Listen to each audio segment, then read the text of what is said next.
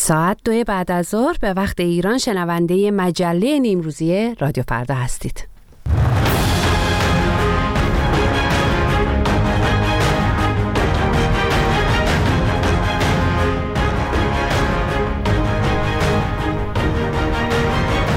سلام و وقت شما بخیر. هر کجای ایران و جهان که شنونده رادیو فردا هستید، من فرشته قاضی هستم، میزبان شما در 30 دقیقه آتی با مجله نیمروزی در 11مین روز از اسفند ماه، در این روزهای آخر اسفند که میریم به سمت نوروز، به سمت بهار، از پرای به شدت مه‌آلود و در این روز پرخبر از انتخابات تا حکم شروین حاجی پور، اجازه بدید همین ابتدا مهران کریمی همکارم که اینجا تو استودیو با ماست، همین خبرها و جدیدترین خبرها رو با شما در میون بذاره.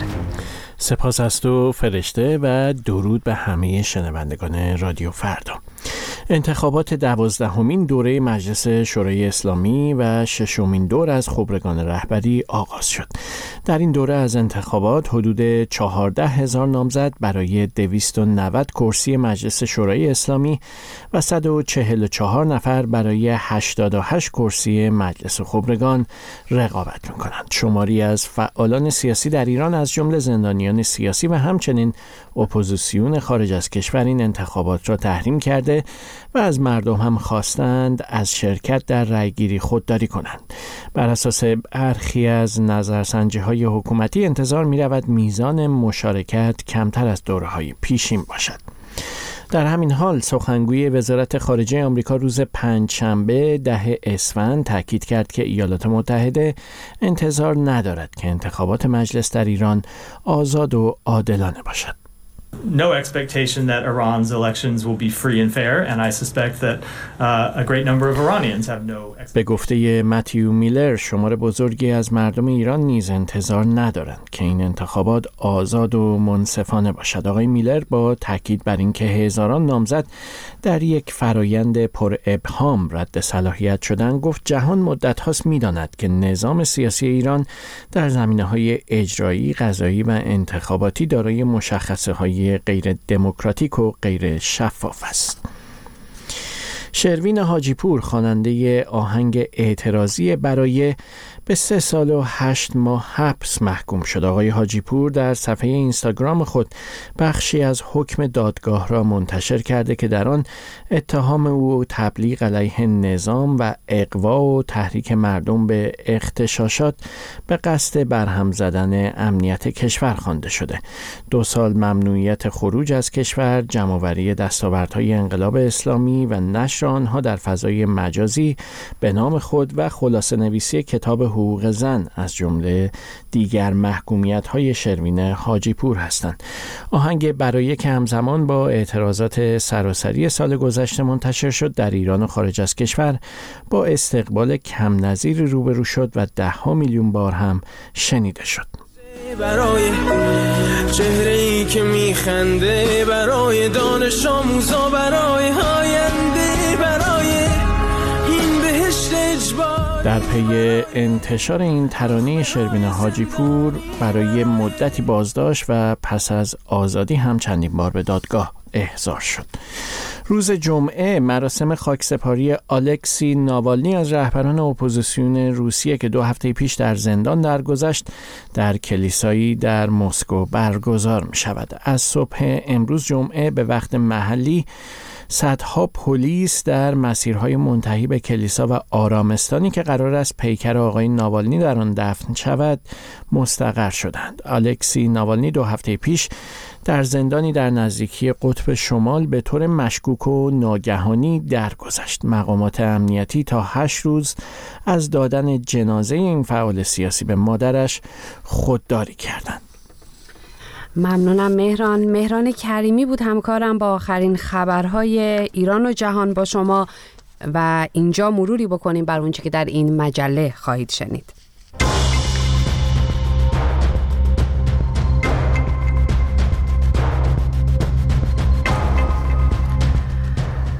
به ایران میرم از انتخابات 12مین دوره مجلس شورای اسلامی و 6مین دوره مجلس خبرگان رهبری خواهیم گفت.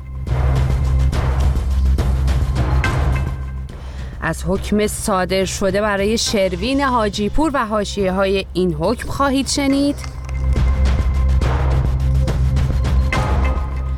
از کشته شدن ده‌ها فلسطینی در شمال غزه در انتظار دریافت کمک‌های بشردوستانه هم خواهید شنید و همزمان در خصوص غذاهای فوق فرآوری شده هم حرف خواهیم زد.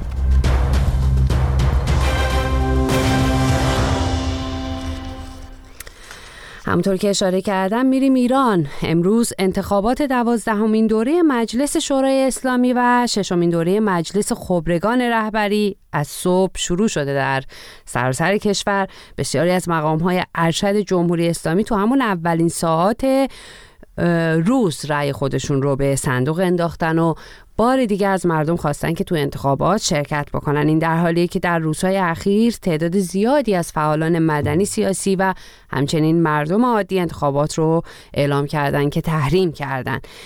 گزارشی داریم در رابطه با این موضوع از مهدیه بیگی.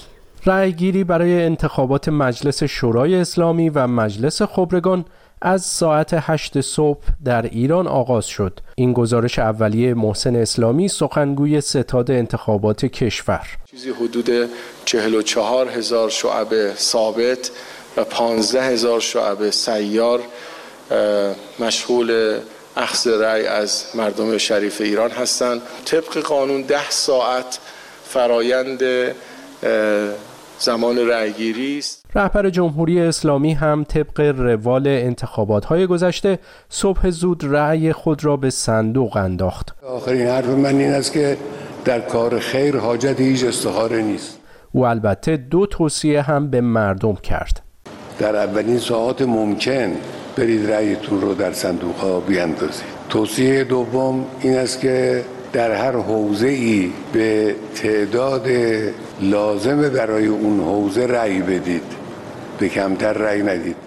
آیت الله خامنه ای در ماه‌های اخیر در چندین سخنرانی بدون اشاره به نارضایتی‌ها و سرکوب‌های گسترده مردمی خواستار مشارکت گسترده در انتخابات شده بود. توصیه رهبر برای شرکت در انتخابات در حالی است که در روزهای گذشته بسیاری از فعالان سیاسی و مدنی در داخل و خارج از ایران انتخابات 11 اسفند را تحریم کردند. مخالفان می‌گویند با عدم شرکت در انتخابات می‌خواهند بگویند که امیدی به اصلاح امور توسط حکومت ندارند. مسئولان جمهوری اسلامی اما همچنان به مشارکت مردم خوشبینند و در همین چند ساعت حضور مردم را پرتعداد خواندند. این ادعای مجید میرحمدی، معاون وزیر کشور. همونطوری که در گزارشات واصله از سراسر کشور ما در حال دریافت گزارش هستیم، در صفوف فشرده و به هم پیوسته و از ساعات قبل از شروع اخذ رأی مردم عظیم الشأن ما در پای صندوق‌های رأی حاضر شدند. در پی انتخابات امروز قرار است 290 نماینده از 208 حوزه انتخابیه به مجلس ایران وارد شوند. این در حالی است که از 25,000 داوطلب نامزدی برای انتخابات مجلس شورای اسلامی بیش از 11,000 نفر رد صلاحیت شدند. برای 88 کرسی مجلس خبرگان هم 144 نامزد وجود دارد. این یعنی برای هر کرسی کمتر از 2 نفر. انتخاباتی که مسئولان جمهوری اسلامی آن را رقابتی خواندند و آمار خلاف آن را میگوید. به گفته ستاد انتخابات کشور بیش از 61 میلیون نفر واجد شرایط رأی دادن هستند. جمهوری اسلامی در هفته‌های گذشته تلاش کرده با تبلیغات گسترده و حذف برخی سختگیری‌ها مردم را به رأی دادن تشویق کند، از جمله اینکه واجدان شرایط با هر یک از مدارک شناسایی 5 گانه، اهم از شناسنامه، گذرنامه، کارت ملی، گواهینامه و کارت پایان خدمت، می توانند رأی بدهند. ستاد انتخابات کشور گفته حتی شناسنامه بیعکس را هم قبول می کنند و مهری هم در آن درج نمی شود. برخی تحلیلگران پیش بینی کردند که انتخابات امسال با مشارکت گسترده‌ای روبرو نشود. نظرسنجی‌های صورت گرفته هم این مسئله را تأیید می‌کنند. برخی از ناظران پیش بینی کردند انتخابات 11 اسفند سردترین انتخابات تاریخ 45 ساله جمهوری اسلامی باشد.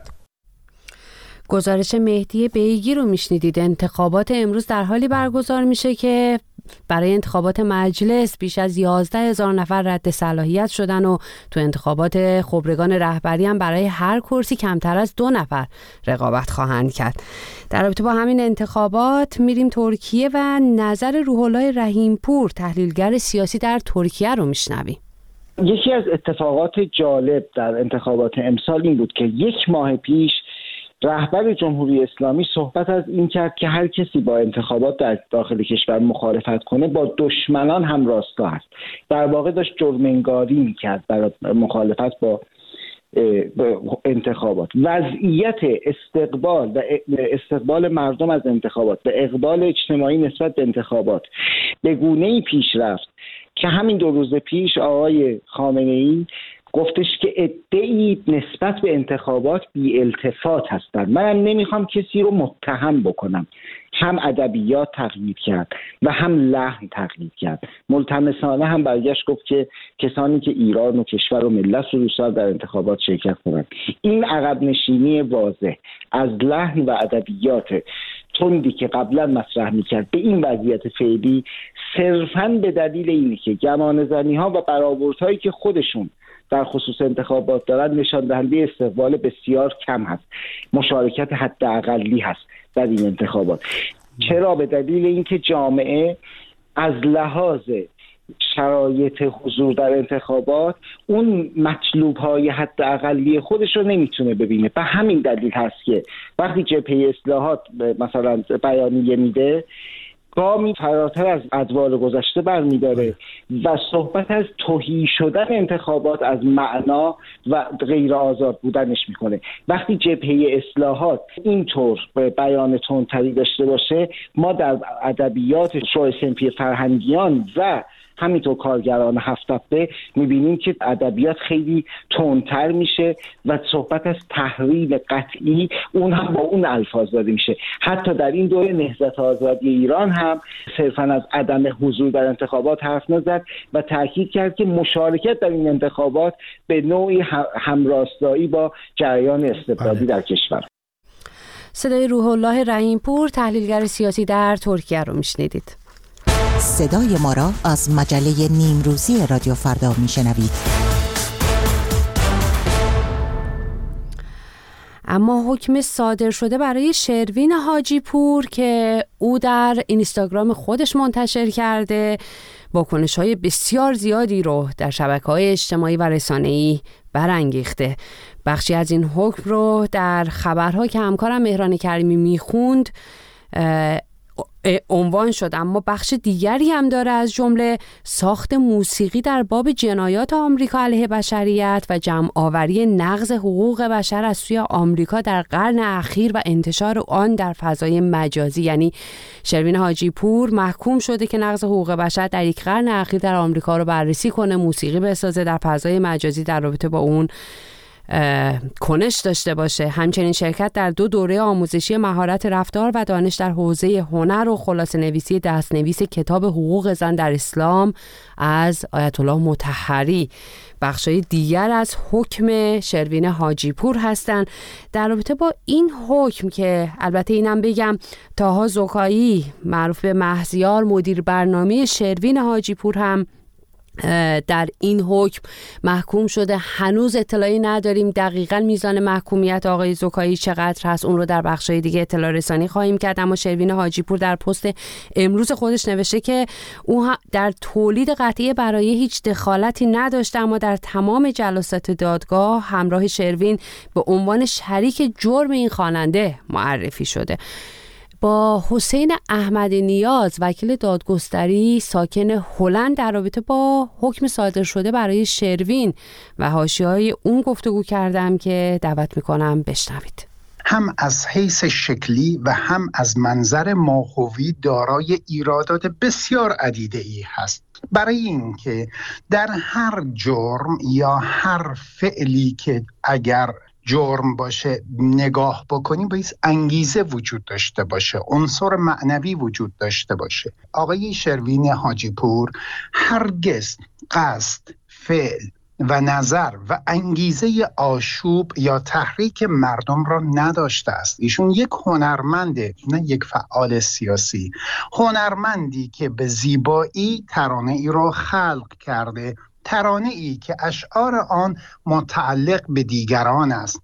اکنون مردم از این ترانه خوششون اومده یا جوایز ارزشمند بین المللی را دریافت کرده، هرگز در این اصول و مبانی و بنیانهای حقوقی ما نمیتونیم بگیم این فرد مجرم است و بابت این ترانه باید محکومیت پیدا بکنه. اما شوربختانه چون در ایران نظام قضایی ما فاقد استقلال هست، برای اینکه یکی از اصول اساسی قانون اساسی همین رژیم ایران و تمام بنیانهای حقوقی این است که رأی دادگاه باید مستدل و متقن باشه، استدلال حقوقی و قانونی داشته باشه، در حالی که در این رأی هیچ استدلال حقوقی و قانونی درش وجود نداره و تهی از هر نوع مبنای حقوقی هست. صرفاً بار سیاسی رژیم ایران یا فشار نهادهای امنیتی هست که شروین حاجی پور محکومیت پیدا کرده و این انتقام یک رژیم از یک هنرمند بابت ترانه اثرگذار وی بر یک نهضت بوده. اتهامی که زدن اغوا و تحریک مردم به اغتشاشات هست. در رابطه با این اغوا ممکنه به ما توضیح بدید؟ ببینید، بزه اغوا و تحریک به آشوب بدین نحوه که فرد در ملأ عام، در نشریات یا روزنامه‌ها یا در قالب احزاب و سخنگوی احزاب یا به هر نحو دیگری بتواند مردم را عملاً تشویق به یک تحریک بکنه.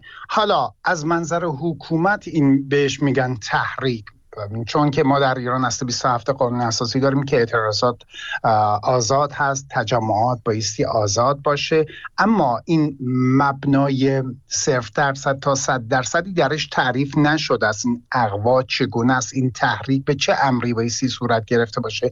در حالی که شروین حاجی پور نه سخنگوی یک حزب، نه یک روزنامه نگار، نه در یک مجمع عمومی سخنرانی تحریک آمیزی داشته که بعد از اون ملت به خیابان اومده باشه. هرگز.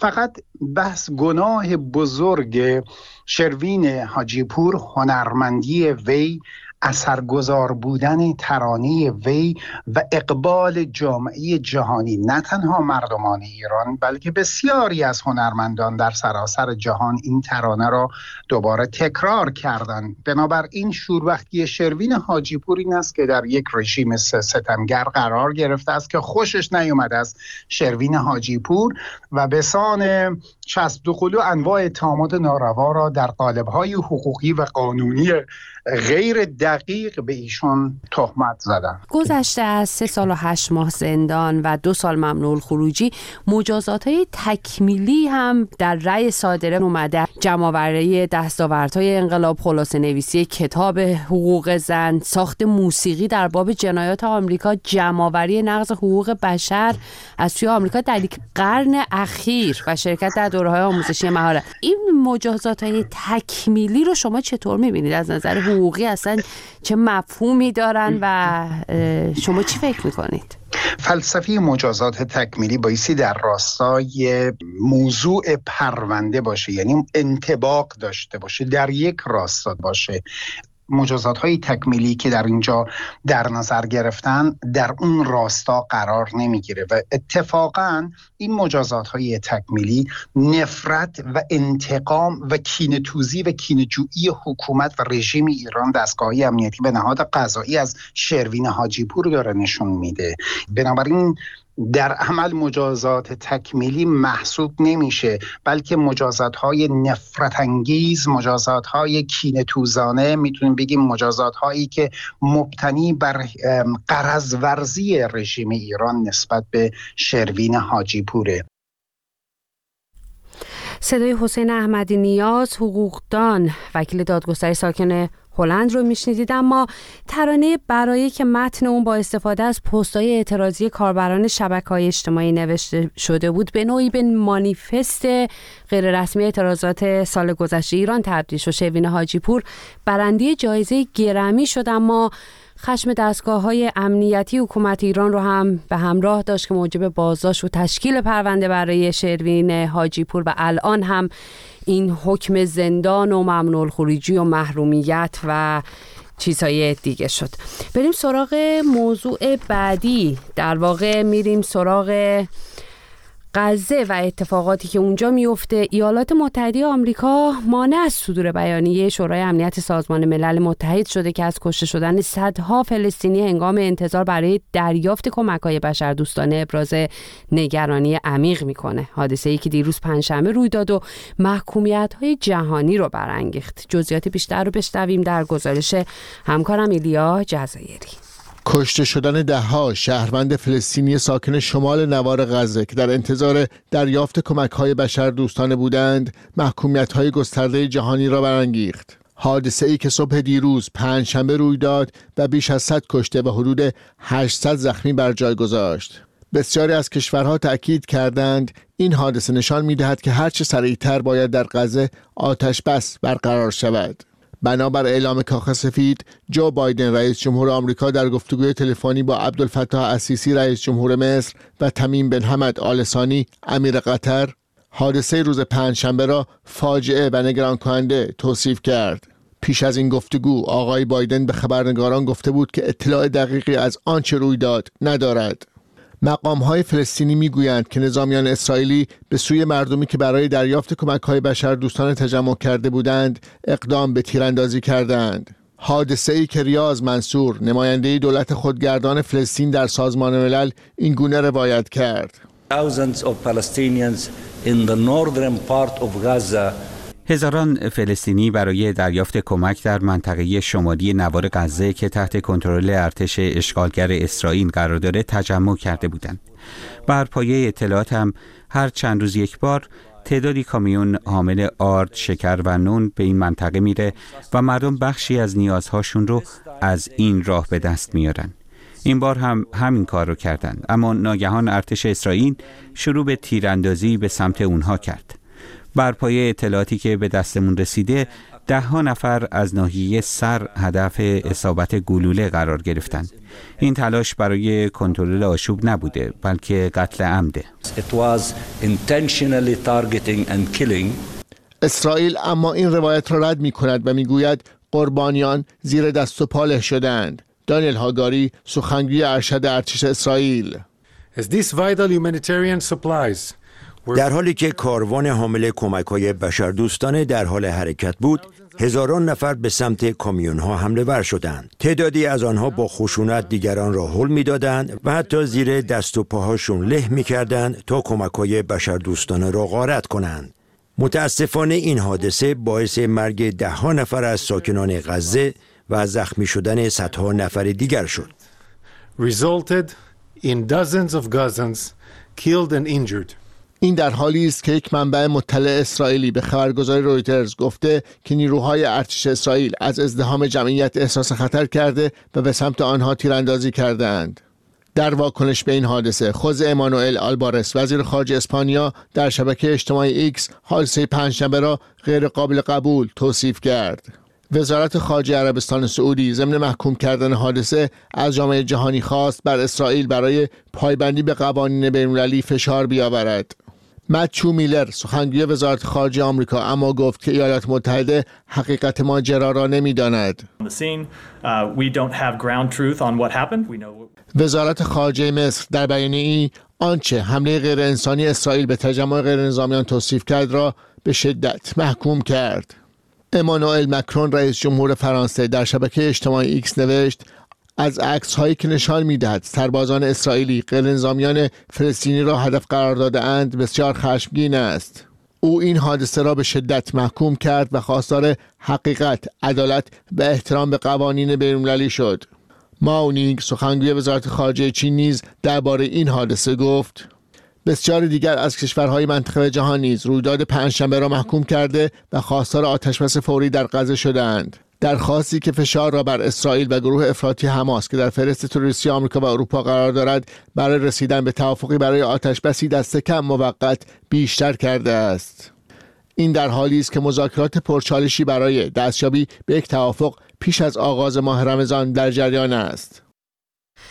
ایلیا جزائری بود. اما حالا از نسرین افشار بشنویم از تحقیقات جدیدی که نشون میده مصرف غذاهای فوق فرآوری شده با 32 اثر مضر و مخرب بر سلامتی از جمله افزایش خطر ابتلا به سرطان، بیماری‌های قلبی و مشکلات سلامت روان و مرگ زودرس مرتبطه. بریم که با هم یه ساندویچ سرد ژامبون خوشمزه درست کنیم. برای این کار اول داخل ساندویچم چیپس خلالی رو میریزم، بعد روی اون ژامبون ها رو قرار میدم. با تغییر سبک زندگی و کمبود وقت در دنیای مدرن، غذاهای فرآوری و فوق فرآوری شده نقش مهمی در زندگی افراد پیدا کردند. اما استراتژی‌های بازاریابی هوشمندانه از جمله استفاده از شخصیت‌های محبوب، تاییدیه‌ها و هدایا تأثیر زیادی بر انتخاب‌های غذایی دارند، به ویژه در میان کودکان و نوجوانان. این غذاها مانند غلات صبحانه، بارهای پروتئینی، نوشابه‌های گازدار، غذاهای آماده و فست فود، سوسیس و کالباس، بیکن، پیتزاهای آماده، همبرگرهای بسته‌بندی و ماهی‌های شور معمولاً دارای مقادیر زیادی قند افزوده، نمک، روغن، رنگ‌های مصنوعی و طعم‌دهنده‌ها و کالری هستند، در حالی که ویتامین، فیبر، پروتئین و مواد معدنی در اونها کمتر دیده میشه. طبق آخرین تحقیقاتی که روی بیش از 9 میلیون نفر در 3 سال گذشته توسط کارشناسان مؤسسات پیشرو از جمله دانشکده بهداشت عمومی بلومبرگ جان هاپکینز در ایالات متحده، دانشگاه سیدنی و دانشگاه سوربن در فرانسه صورت گرفته و همچنین در مجله معتبر پزشکی بریتانیا هم منتشر شده، نشون میده که مصرف این غذاها میتونه به بدن 32 اثر مضر و مخرب وارد کنه. این اثرات شامل افزایش خطرات چاقی شکمی، سندروم‌های متابولیک، فشار خون بالا، دیابت نوع 2، بیماری‌های قلبی عروقی، سرطان و افسردگی میشه. علاوه بر این، حضور نیترات و نیتریت در محصولات گوشتی فرآوری شده مثل ژامبون و سوسیس، خطر ابتلا به سرطان روده بزرگ رو هم افزایش میده. اما هنوز کسایی هستن که غذاهای فوق فرآوری رو برای خودشون انتخاب میکنن. نوشابه.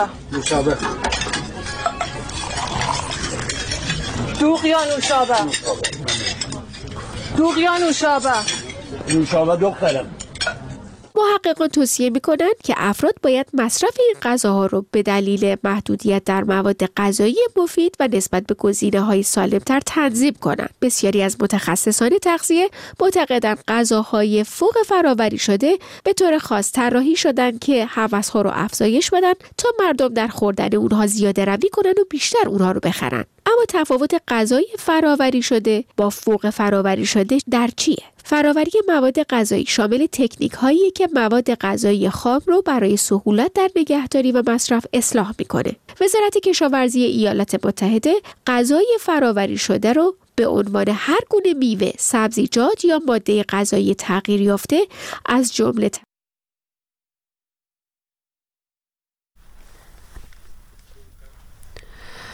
گزارش همکارم نسرین افشار بود. گویا یه مشکل فنی کوچیک داریم، در بخشای بعدی حتما این گزارش رو خواهید شنید. اما سلامتی خودتون رو جدی بگیرید و در ادامه اجازه بدید یه نگاهی بکنیم به جشنواره 2 سالانه ونیز که برگزار کنندگان این جشنواره میگن به رغم درخواستایی که مطرح شده ایران و اسرائیل از این نمایشگاه کنار گذاشته نمیشن.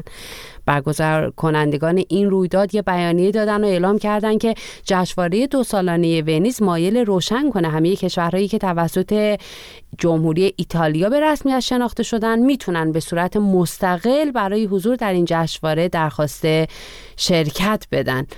این بیانیه واکنش به نامه سرگشاده با عنوان اتحاد هنر نه به نسل‌کشیه که روز 26 فوریه منتشر شد و امضا کنندگان خواسته بودن که هر اثری که رسما دولت اسرائیل رو نمایندگی میکنه به نوعی حمایت از سیاست‌های نسل‌کشی قلمداد بشه. به این پایان این بخش در واقع این مجله میرسیم. همچنان با ما باشید، نظرات شما خیلی برای ما ارزشمنده. نظراتتون رو درباره خبرها، گزارش‌ها، مصاحبه‌ها و همه اون چیزی که از رادیو فردا میشنوید با ما در میون بذارید. امروز در مورد انتخابات و حکم شروین حاجی پور حتما نظرات شما رو در بخش‌های بعدی اعلام خواهیم کرد. همچنان با ما باشید.